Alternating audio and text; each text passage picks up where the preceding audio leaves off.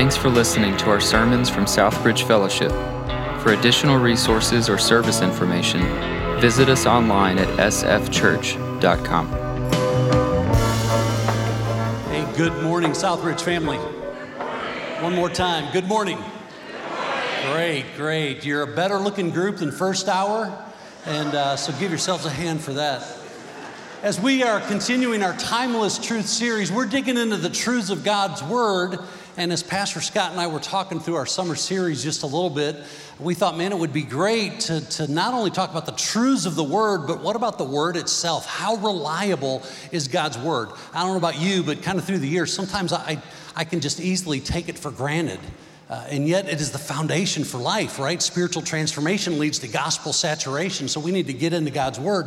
How reliable is God's Word? And so uh, we thought uh, one guy that would be great is our speaker this morning. I could tell you a lot of things about him, but just to help us understand how reliable. Okay. How reliable is the Scripture, right? The, the Bible that we pick up and dive into every day, every week. How reliable is that in terms of its life-changing power? Um, so our guest this morning that you've already heard from, um, I could tell you a lot of things. I could tell you that he's spoken to more than twenty-five million people in one hundred twenty-eight countries, and he's authored more than one hundred fifty-one books. Um, he could probably tell you a lot more about himself and have more fun with it, uh, but I'll let him do that. Uh, two things that I, I really know about this guy. One, he loves Jesus and is passionate about God's truth. Um, the second, I know that he loves Dottie so dearly, and uh, he loves his family. Uh, but Southbridge, I just want you to make uh, this guy feel very welcome. What a joy to have with us, Mister Josh McDowell.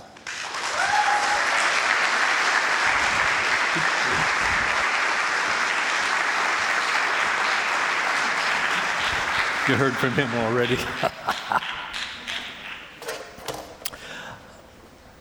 I noticed in the first service, now the second service, Uh, the main song or theme seems to be the goodness of God. Do you know how critical that is? I bet most of you don't. The number one question about truth, the number one apologetic question in the world, in almost every culture of the world, is this: is God good? I never thought that would ever come to that. Is God good? Yeah, but let me tell you, you got to go far beyond that song if somebody asks you. Every one of you should develop an answer that makes sense, is intelligent, historically true, and biblically based. Is God good? I know God is good. Why? Because it says so in the Bible. What a lame answer. If you can't answer this next question, well, how do you know the Bible's true? If God is good, I know that because it says so in the Bible. Well, how do you know the Bible is true? And that's what the overwhelming majority of Christians can't answer. One of the dumbest things you get, well, because I believe it. When in the world do we ever think truth is based upon what we believe? It's not true because we believe it. We believe it because it is true. But how do we know it's true? Can you sit down with a staunch non-believer and intelligently answer that question? This morning will help. This morning will help. Um, a lot of the background for this morning is I set out to write my first book, this big, huge thing here, against Christianity. Uh, I thought it was a joke. I thought most Christians had two brains. One was lost, the other was out looking for it. I figured, no, I truly believed if a Christian had a brain, it'd die in isolation. I'd met some.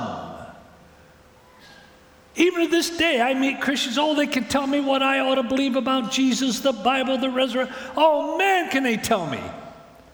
But I can hardly ever find a Christian give me any intelligent reason why I should believe it. It just doesn't make sense to me. Uh, that somebody would believe something, give their life to it, not even know why intellectually they do it. Because God gave us a mind for that very purpose. And so much of my notes, what I'm going to be sharing here, all started out when I set out to write this book against Christianity. And found out the joke was on me. Like so many people in the world, so many Christians, I was ignorant of the facts. Uh, how do we know? We can take, say, the New Testament, because I'm very limited on time here. Can we take the New Testament, hold it in our hand, and say, thus saith the Lord, intellectually? There's two questions I struggle with as a non-believer. Actually, three. I only have time to deal with one of them this morning. The first question was, can I hold the New Testament in hand and say what I have is what was written down has not been changed? What people didn't like, they took out. What they did like, they added. And it looked like a literary Etzel. Some of you know what that means. But the second question is this. The first question is, do I have what was written down? But second question, was what was written down true? In this sense, it's true that Jesus did that, and it's true that Jesus said that.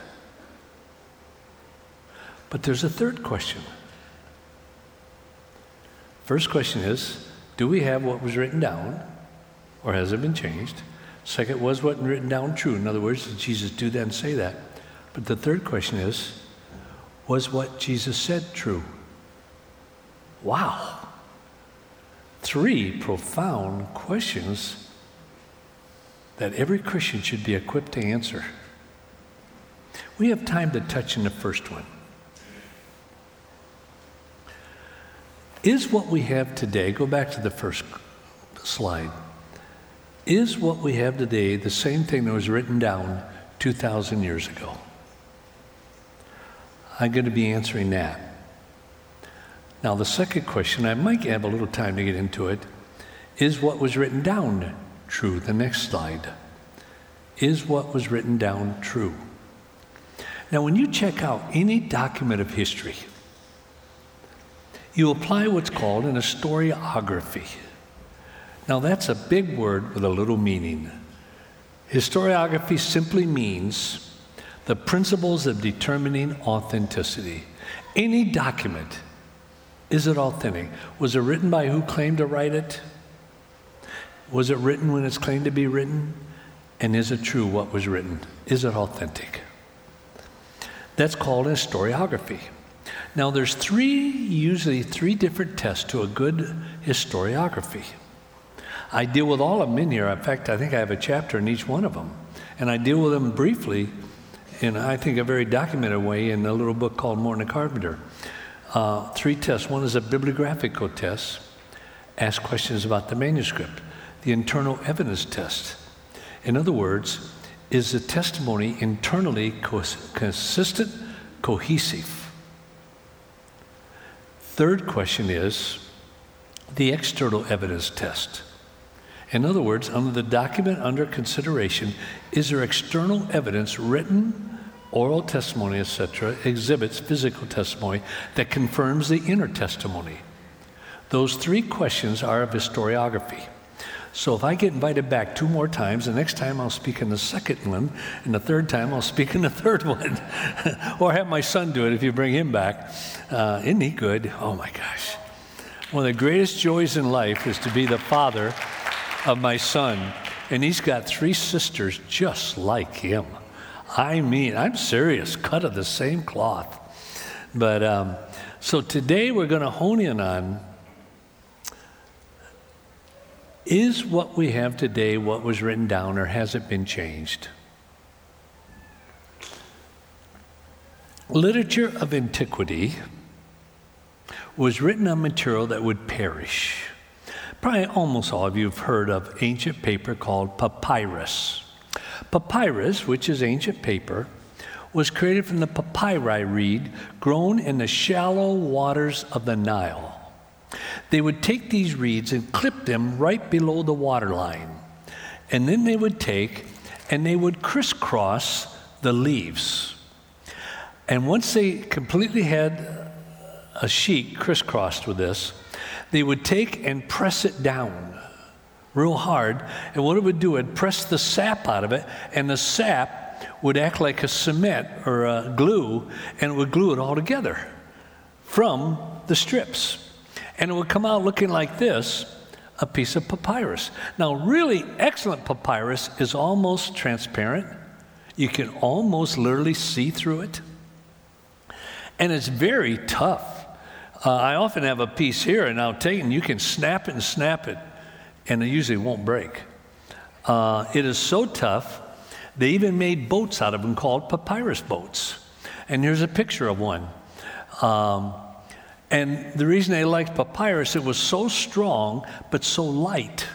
So they made boats that were really fast. This is why in Job it says, it disappears like a swift papyrus boat, like an eagle swooping down on its prey, real fast. Uh, and they were made out of papyrus, the same similar material that makes paper for writing of antiquity. Now, the bibliographical test, as I said, the first question he asks is the timeline. I'll have time to touch on two here. What is a timeline? Say, what do you mean? From the original, which is called the autographa, what is the distance time-wise? I'll come back to that in a minute. Second question is, how many manuscripts do you have? That's a bibliographical test. I'm going to try to answer those two. First, the timeline. Here you have the original. Go two up. Two more slides, please. They're right there. You have the original on the left. Now, they copy the original. Why? Well, for two reasons. One, they want to preserve it, because the ink would fade, even though the ink was not made out of charcoal. The ink was made out of gallnuts. And a gallnut is where a, a wasp would lay its larvae on an oak tree in a crack or on the bark. And the tree, being a living thing, would literally, can you imagine this? The tree would build an encasement around the larvae. And they would create little nuts called gallnuts. They have real sharp points on them. You put them in your hand and squeeze them, boy, you will bleed. Real sharp points on them. And uh, that's what they made ancient ink out of, uh, because it was some of the best ink in the world that was found in the former larvae. And they would boil it in different uh, solutions and everything and make a very, the most durable ink in history. And uh, so they would copy it because they wanted to preserve it, and they would copy it because maybe they needed three, four, five copies. So they'd make generation number one. And they'd have that copy. Go to the next slide, please. Now, with generation number one, it would start to fade away, and the ink would start to fade. And the material could start to turn to dust according to the environment, whether extremely hot, dry, humid, or what. And so they would copy generation number two, and also because maybe now they need fifty copies for fifty churches. And they'd have generation number two. Then they'd copy generation number two. Why? They wanted to preserve it. Third, they needed maybe two hundred copies ad infinitum. And that was the progression of copying down through um, the years. Now, the first test is from the original, called the autographa. Autographa. The autographa is what's referred to as the original. And the closest copy. How? What is the distance? You see, the reason this is so important, the closer the copies to the original, the less chance of error or mistakes. Why would that be? Anyone, quickly. You all know the answer. Why would that be true? The closer to the original, the fewer mistakes and errors. That's a great answer, but not the right one. But that's a, that's as good as the right one for the next question. But anyway. Eyewitness. Accuracy. What? Accuracy. Accuracy in what way? That you're confident that the latest copies are accurate. That's right. The more, the closer the copy to the original, the fewer copies have been made. You see that? So there's less chance of error and mistakes entering in. You got that, young man? But hey, you really nailed it with your answer, oh. Um, And I've, I've come to really appreciate the Bible, folks.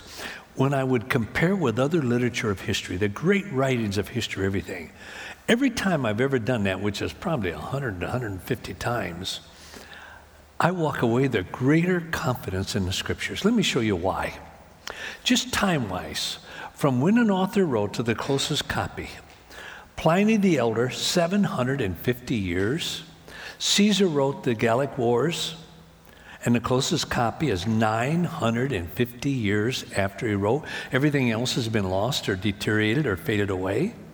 Plato, one thousand three hundred years. Aristotle did um, the Poetics, about three forty-three, yeah, three forty-three B C, and the closest copy, and I've never met a graduate professor teaching literature that knew this, the closest copy, eleven hundred years later. Actually, fourteen hundred years, eleven hundred A D. From the time Aristotle wrote to the closest copy is one thousand four hundred years. Sophocles, fourteen hundred years. Euripides, one thousand five hundred years. Catullus, one thousand six hundred years. Here's a chart that will help you to picture it. On the left, on the time chart, is the New Testament, the first copy within fifty years. Look at the others. There's no comparison. Time-wise, there's more evidence for the New Testament than any ten pieces of classical literature combined. Just time-wise. I never knew that until I set out to refute it all, to make a joke of it. I found out the joke was on me. I was like a, non, a lot of non-believers and a lot of Christians, ignorant of their very scripture, the construction of it, and how God preserved it down through the years. Less than fifty years when it comes to scripture. Now, the second test is the number of manuscripts. Here's the principle.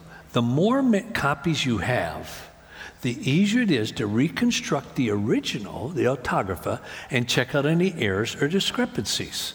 If you have, say, five, ten, fifteen copies, it's almost impossible to tell what was in the original. But if you have four or five hundred copies, it's quite easy. There are certain principles you apply that you can pull out the original wording of the text. Well, here again, comparing the scripture with other literature of antiquity. Now I'm going to go through a good number here because I want to see the impact of the comparison.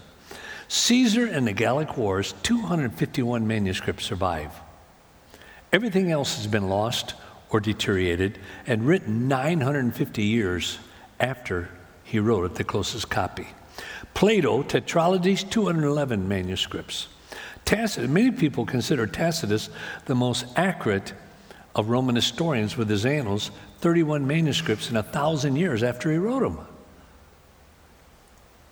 Pliny the Elder, two hundred manuscripts. Thucydides. Now, Thucydides is probably considered the, the most accurate and the greatest of Greek historians. From the time he wrote to the closest copy is one thousand three hundred years, and there's only ninety-six manuscripts left in existence.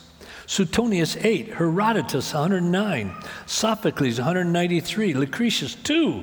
Euripides, only ten. Demosthenes, three hundred forty-one. Not bad. Aristophanes, thirteen. Aristotle, only forty-nine of his Poetics. When it comes to the scriptures, I'm going to wait a little bit to give you the comparison, because I'd like to step in and share with you how many of these manuscripts, how many of them were discovered. It's quite unique how God preserved his scriptures down through the years. I mean, more so than anything else ever written in history. For example, many of scriptures were preserved in burial masks. You see, in the outer, larger cities of Egypt, they embalmed the bodies when they buried them. That's what we mainly know. In Egypt, they embalmed the bodies. But what most people don't realize, and I didn't for years, that in central Egypt, they didn't embalm the bodies. They ceremonially buried the bodies, and they would create out of papyrus a, a ceremonial mask to bury them with. For example, one of the masks that I have is this one here. It's a very rare one. The whole front part of the mask, turn to the front part. That front part is fourteen karat leaf, gold. So don't go chip, oh, I don't have it here, so you can't chip some off and take home.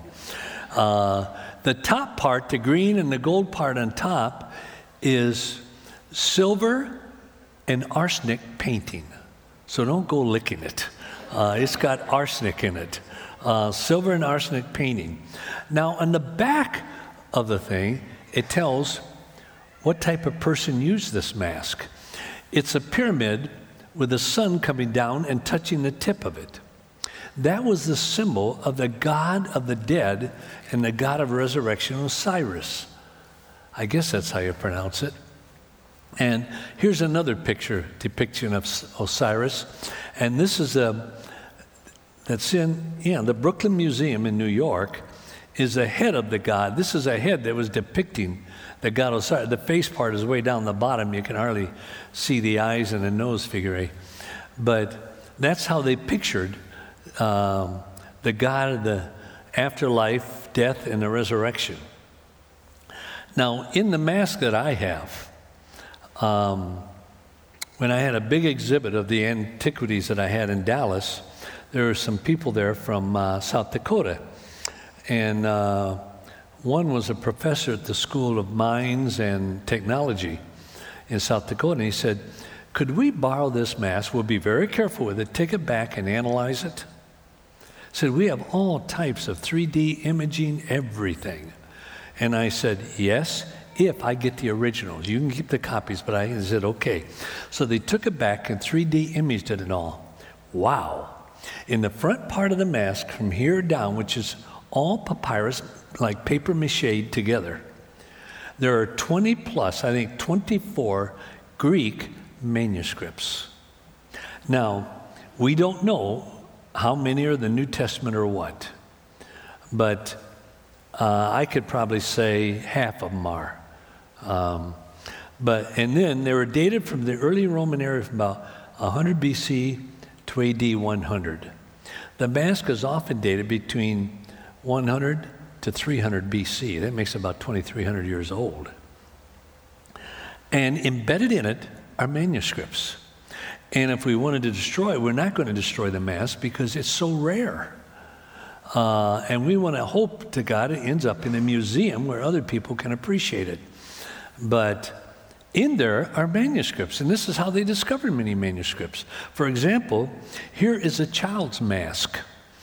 And we were able to come by this, and we worked with some people. We were able to remove almost all the manuscripts out of it without destroying the mask. We went in with a process in the back and removed them. And we found three layers of manuscripts, and these are the three layers. Yeah. Now, none of them were scripture. They're all tax records and like a, a community journal about the his, some of the history of the community. But this is where many manuscripts were discovered. Now, here's another mask that I was able to come by out of Central Egypt.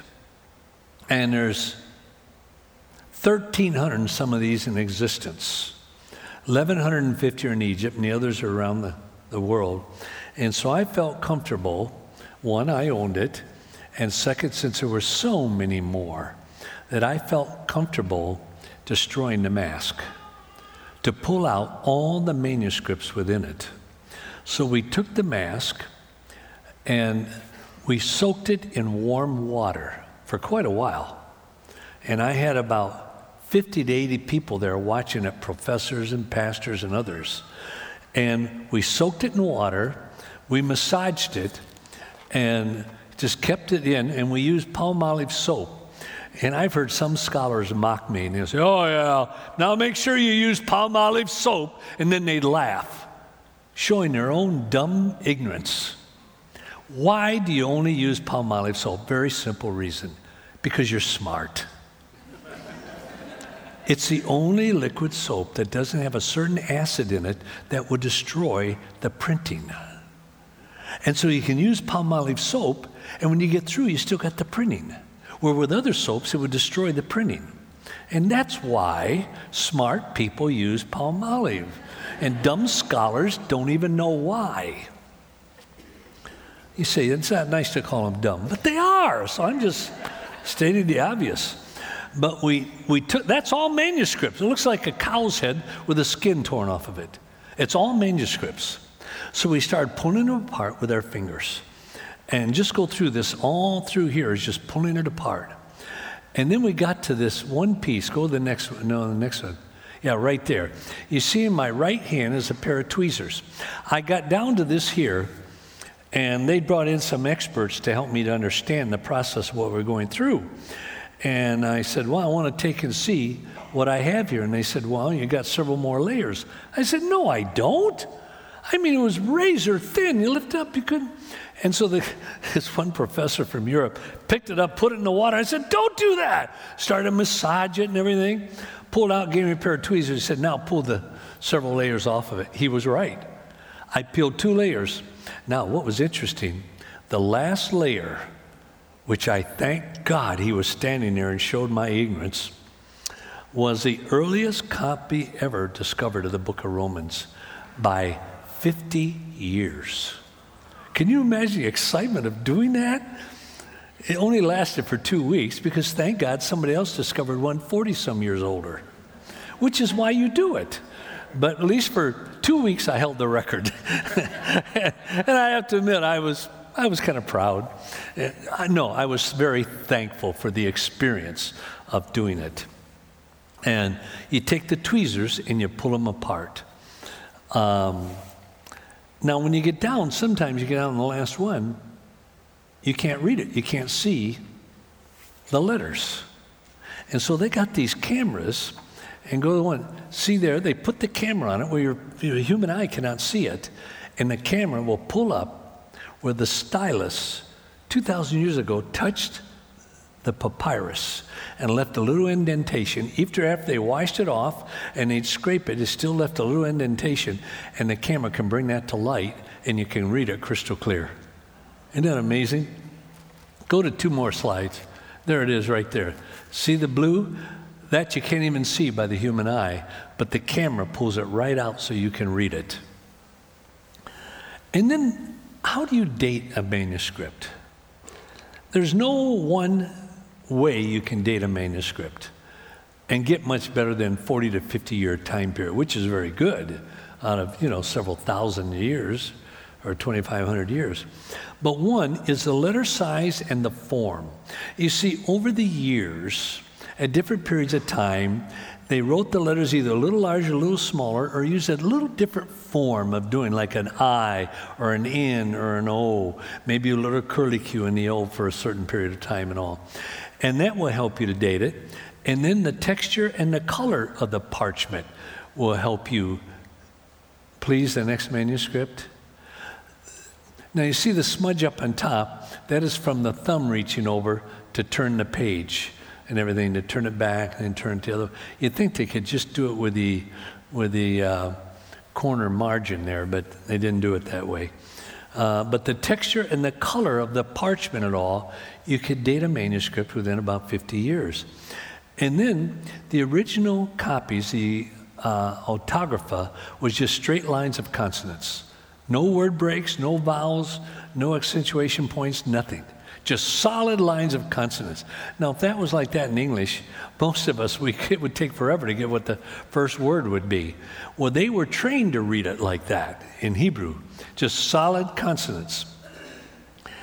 And so then, at different periods of time, they started to divide the ancient antiquities into chapters and like verses to help people to read it better and understand it in a smaller segment and context. But the way they divided the chapters would change after a few years. They said, you know, this verse probably ought to be with that chapter. So they would extend the chapter one. And by how they divided the chapters and the verses, you could date a manuscript. And then the punctuation. Through the years, at different periods of time, they added different punctuation to help people to pronounce it. And they could study the punctuation and narrow it down to forty, fifty years. And then you ever picked up an old book and you open it up, and the first letter is is like a, a graphic design. Can you go to the next slide, please? A graphic design like that. And uh, go through all the different graphic designs. They're amazing. and uh, scrolls and old books, manuscripts, everything. And by studying these, you can pretty well determine, because at different periods of time, they designed the graphic differently. And so by studying the graphic, like these here over years, you can, I want to take these, and I got others like them, and maybe cut off a little bit of the top and make note cards out of them. About eight to ten different ones in a note card with the back, what they are, and what they describe, and why they did that kind of design, and what scripture it is. They're fascinating. Uh, but that's one way they determine the text. Now, look at this text here. Look how perfect it is. The right margin is perfect, and the left margin is perfect on each column. They wanted, they believe if they created a perfect grid with every line absolutely straight, and what they would do, they would mark the lines. They put on this scroll here, you look at in the front right, if you got good eyes, you can see a little line of pinholes. And then if I turned it over and you saw the back of it, you could see on where I bent it over and then tied the strings through it. Well, I didn't, somebody else did. Uh, you could see little pinholes. So they would take a sheet and they put pins down it, put string between the pins, straight line, and then they take a sharp bone, a jagged bone or a broken glass or something, and they would perfectly draw a straight line across a grid. Now, when you look at this, so many people tell me, and they kind of puff up their chest legs, you know, found you making a mistake here, McDowell. You rolled it out upside down. I said, no, that's Gentile ignorance. Why would you say that? To us, as Gentiles, it looks upside down. To a Jew, it's right side up. I said, how could that be? Well, just look at it. If we had a grid, we would place the letters on the line. And so the bottom part of the letter would be the straight part. The Jews didn't do that. They hung the letters from the line. So the straight part of a line was the top part, and the bottom was uneven. And so that's why it looks upside down when you look at it, because the letters are hung from the line. And when you look in the margins, and many of the margins, you can see the light lines and how perfect they are. You can go from the bottom to the top. Everyone is exactly the same distance apart. And so they created perfect uh, grids. And the color of the ink helped to, to determine the um, ancient, how old a manuscript was. And they not only had books and manuscripts, but they had what they called plates. Here's two of them here. They look like a billfold, one folded over and the other opened up. But they're plates made together of a number of layers of manuscripts, kind of like paper mache with something to hold them together. And uh, and I think what held them together is when they pressed down on it, it pressed the sap out, which glued it. Um, and in these two, along with the one other plate, plate A, look at all these things. These are manuscripts that came out. Look at all those. You see, a manuscript be, can be the size of your thumbnail. Any part of a manuscript is called a manuscript. I think, intellectually honest, you'd call it a fragment of a manuscript, but that's not what they do. Uh, any part of, it's like any part of a year is considered three hundred sixty-five days on your taxes. If you have a loss one minute before midnight, you take that loss for three hundred sixty-five days and three hundred sixty-five nights, not just for one day on your taxes. Well, it's the same way here. Any part of a manuscript is a full manuscript. And so some of them are very tiny, as you see there. And um, in that segment B, the first, the top part, we uncovered twelve papyri, four Greek and eight Coptic. Now, what is a Coptic? Coptic language, and you heard of Coptic, the Coptic people, Coptic Egyptians, the Coptic language, was they took the ancient Egyptian language and they substituted each letter with a Greek letter and then divided them into words and used the Greek pronunciation. So it's um, it's called Coptic. And uh, there were four Greek and eight Coptic manuscripts. found the earliest Coptic of Mark, fifteen nine, uh, and it shows it there. And then the earliest papyrus record of John, fourteen twenty-eight. Uh, to discover these things is just fascinating. And it's, I mean, you think something's exciting. You never know. It might take you one minute or one month to find something. Um, and the earliest preserve of Galatians four seventeen. It even found, in one of the plates, we found the Gospel of Barnabas. Very, very crystal clear. Go to the next slide. That's Barnabas. Very easy to read, very small. But see, these are very significant. If you just have one small part, it's not that significant. But if you have hundreds, like we have thousands of the New Testament, you put them together and you can reconstruct the originals going back two thousand years almost from these little parts uh, that are very ancient but very small. Alone, they're not very significant. Together, they're very meaningful to scholarship. And then another place is in book bindings. Uh, this was a book that I had in my library. And uh, the binding, the outside cover and the binding here, made up of manuscripts. Isn't that amazing? So we took and put it into water, and you can see here some of the manuscripts that came out of that book. On the left is a whole row, which was the binding. And stuck down in the binding, go to the, yeah, go to the next slide. Right there, that looks like an island right there with a white square. That was discovered down in the binding. And it's the oldest ever discovered of the Republic by Plato. And it came out of an ancient book that I bought in some fair in, in England. And it was stuffed down there when they did it to strengthen the binding uh, of the book. We have some of the, coming out of these places, some of the earliest Sermon on the Mounts and everything. And then there's this one piece. It's about as long as the width of your hand. Keep going. Right there. And it's about as wide as your, thick as your small, not even quite as thick as your small finger, part of it. So it's about this long and that thick. But if you soaked it in water, it would come out like a fist like that, the size of that, because it's all manuscripts. Uh, and over the time, the loss of moisture and everything, they've just been pressed down, pressed down to a small thing.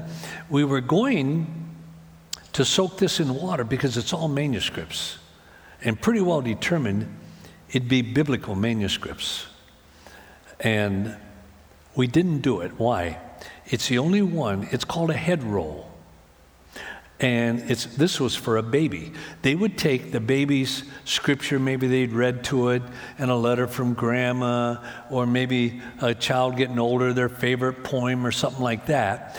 They would would uh, paper mache it into a round called a neck roll. But it was, I always thought for years it was under the neck. They didn't. They just placed it within um, the, oh, come on, what do they bury him in? Yeah, those things. Yeah. But this one is the only one ever discovered. It has a cross on it, which has a circle around it. And it says, Abba, Father. So it was probably belonged to a monk who was referred to as a father. And it said, Abba, Father. And so we decided to keep it. And I'm hoping that this ends up in a museum. If I have, oh, I own it, so I guess I have to say so on it. But we want all of this to end up. Uh, people say, why don't you sell it? Because it's worth a lot of money. It is.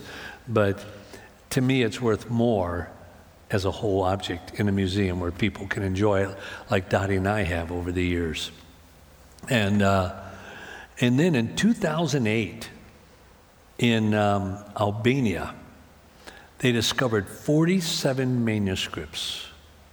seventeen of them had not been seen for almost two thousand years by human eyes. And this is where we get the additional number of manuscripts. And then there's what's called palimpsest. This is where, like the Muslims would take Christian scripture and they would wash it dry and scrape it, and then would use the papyrus to write down um, the Quran. So then you could take this and reverse the process. Wash it off, and then with the cameras, we'll pick up, even where they had scraped it off, the indentation, like I showed you before with that camera, and you can read the scriptures. And these are some of the oldest that you have. And to check out any errors, discrepancies, or anything. So how many manuscripts do we have? I put it this way, it's almost embarrassing for a Christian. When I first came out with Evidence That Demands a Verdict years ago, I was able to document, which became quoted by people all over the world because it was the only place it was all documented, twenty-four thousand six hundred thirty-three manuscripts of the New Testament. Now, it's not just in Greek. It could be in other languages, which is very valuable because you see the way they would translate it, you would get understanding of what that word really meant in the Greek to them back then, not to us now, when it was in different languages. And, but now, with a new edition, I've been able to document, this is so, so exciting, at least to me, over sixty-six thousand manuscripts of the Bible. Actually, sixty-six thousand four hundred sixty-two, I think, in detail. It's unheard of. Do you know how unique that is? Well, the number two book in all history in manuscript authority. Can anyone tell me what it is? The what? Where'd you learn that? I heard someone say it. Oh, you said it. You're good, guy. Uh, I bet you even think you're smart, don't you? You are. Um, the Iliad by Homer. eighteen hundred manuscripts. Now think of this, folks. Look at the comparison. On the right is a number two book in all history in manuscript authority, the Iliad, eighteen hundred. On the left is number one, the Bible, over sixty-six thousand. I've never found a professor that teaches religion, Bible, or anything else in the university that knows this, unless they read Evidence That Demands a Verdict. I wish every young person going off to any university, Christian university, secular or what, knew some of these things about the scriptures. They go in, these professors out of ignorance, make these statements, and the Christian kid feels so intimidated they don't say anything when all the evidence, almost all of it's on their side. Look at this in comparison. This was done digitally to do it. On the left is the average length of a classical literature stacked up. Psst. Psst.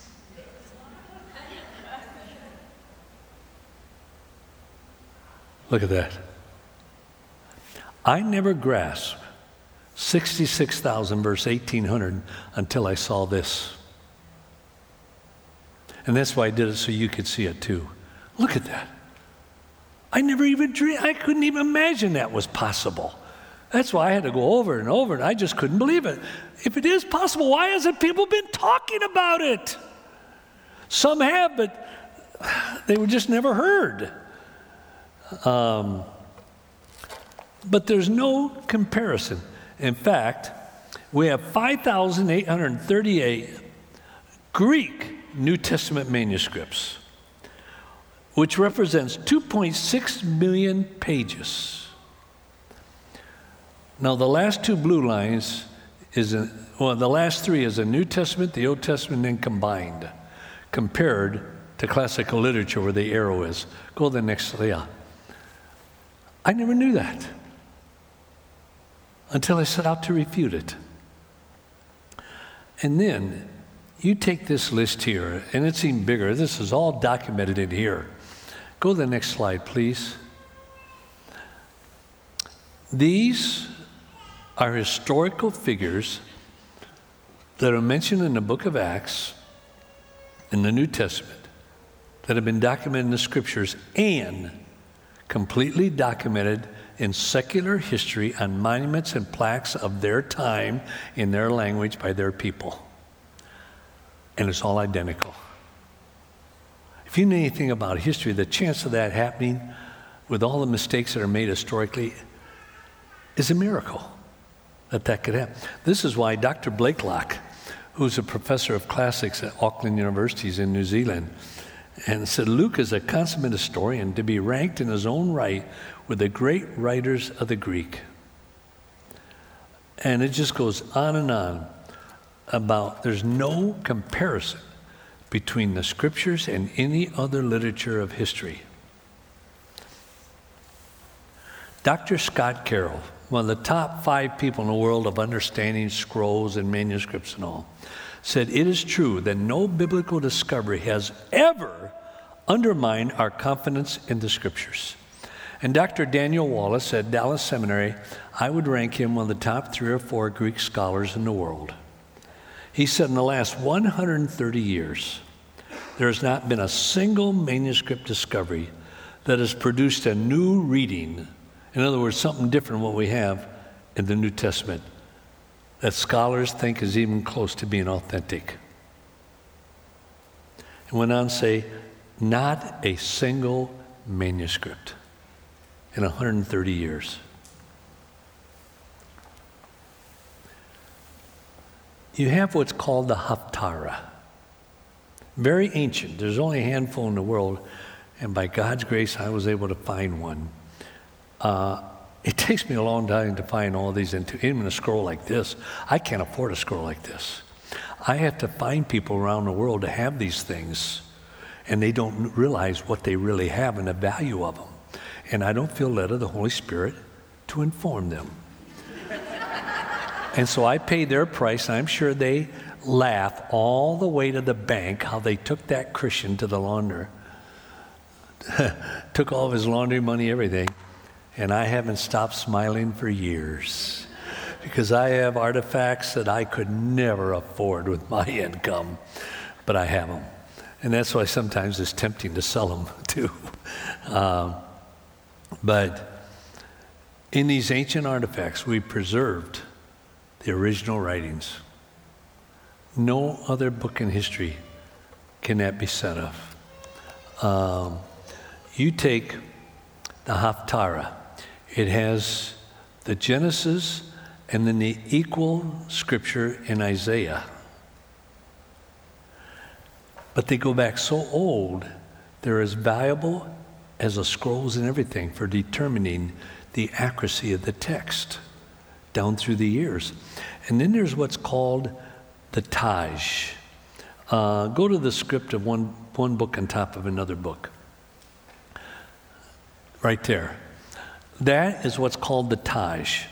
The top book, uh, and you go to the next slides with this, uh, Taj is called the Crown, and it's, it's a two volume. The first volume is of Genesis to Exodus. The second volume is Leviticus through Deuteronomy. And the two together go back to almost the turn of the century. And what is neat about them, they have the scriptures in them, and they have commentaries written right in them, going back hundreds and hundreds of years, the oldest commentaries we have. And so, because we have the scriptures and the commentaries of what those scriptures mean, oh, that's so valuable today for translating uh, into English, French, German, whatever, to find out what it means. And they would have, they'd have repetition in three languages. The first language was Hebrew. All scripture has to be in Hebrew. But Hebrew is a very, uh-oh. Hebrew is a very limited language. It, it doesn't, you can't express detail very much with Hebrew. That's why in the Old Testament and everything, it's a lot of images, things like that, such as, such as, God compared to this, that, and all, because they can't find it. But then there's Aramaic. Aramaic looks just like Hebrew, but it has a much broader, wider vocabulary. And with Aramaic, you can be more specific. And so the second line is in Aramaic. Uh, with the beginning, the first little white block on top is two little dots, means introducing a language. And then the second one introduces Aramaic. Now the third one to the right there, now put that up there, introduces a very rare language, an old language called uh, uh, Judeo-Arabic, where they took the Arabic letters, substituted Greek letters for it, and broke them into words and gave the Greek pronunciation. It's called Judeo-Arabic, and it can be very, very specific. And so because of being the three languages, and you see how each translated the other, then when we go to translate, we can say, well, it has to, even though we think it might mean this, it has to mean this two thousand years ago. And oh, does that help? And I'm so fortunate this is taken from one that I have. And uh, my son said, Dad, what are you going to do with all this? Sell them? And I said, no, I want to put them in libraries. He said, why don't you will them to me? Yeah, then you can sell them. He said, no, I see the way people respond to this, especially young people. Dad, I want to use this to teach. I said, okay, we'll sign in blood that then you put them into libraries. And he said, okay. Uh, that, so everybody can enjoy them. But here's one before you. And uh, go back to the second slide, and I'll wrap it up right here. Second slide at the beginning of the unrolled scripture. Psst. It's very easy. Go on. There we go. Now, can you blow that up? No. Starting on the right, you see that white blank line going across there? That's four blank lines, meaning it's the end of one book and the beginning of another book. And then do you see on the one, two, three, four, the fifth line over, it has a blank line going all the way across, one line. That's like a chapter title. And then you can see on the next column, oh, oh you see a line that will start in, on the third column from the right, it'll start in, and it's a blank only a part way and then text. That means a new thought. And then when you have the blank line in the center on uh, next to the last column on the left there, you see that blank line almost in the center there with text on both sides. That's like your Old Testament Psalms where you have the word Selah, where you read and say Selah, which means stop, meditate on this. This is so valuable, meditate on it. So built within the text, like right here is one, two, three, four, five, six, seven, eight, eight of them almost stacked right together there. And it says Selah, Selah, Selah, Selah, Selah. New thought, new thought, new thought. Selah, Selah, Selah. Uh, chapter title, new thought. And so I unrolled this some. Please do not touch the text. Now, it actually helps the text. I believe the oil from your finger preserves the lettering. But the Jews would never touch the text out of reverence. And so I just felt I should carry on that tradition. It's okay to take the margin to feel the texture of the calfskin that is written on and is sewn together with the muscles in the lower part of a calf's leg. Not a cow, but a calf. And uh, the oldest part of it is this wood piece right here from Home Depot. Uh, and you got a round oval there. You got one, two, three there. And a couple more there, and that's where, uh, in stretching it, the weak part of the manuscript would open up into an oval-like. And then from the underneath, they would, if you could roll it, you could see how they would patch it and all. So that's what that. But you're welcome to come up and take pictures of it and everything. If you put it on your website or anything, tell where it came from, Lodz, L O T, L O D Z, the Lodz scroll. Uh, owned by Josh McDowell. The reason is I need to protect its integrity. And if you just put it up there, somebody else would take it, put their name on it, and then I lose the ability to use a lot of this. And so if you would do that, I would appreciate it. Okay, it's time to end. One question.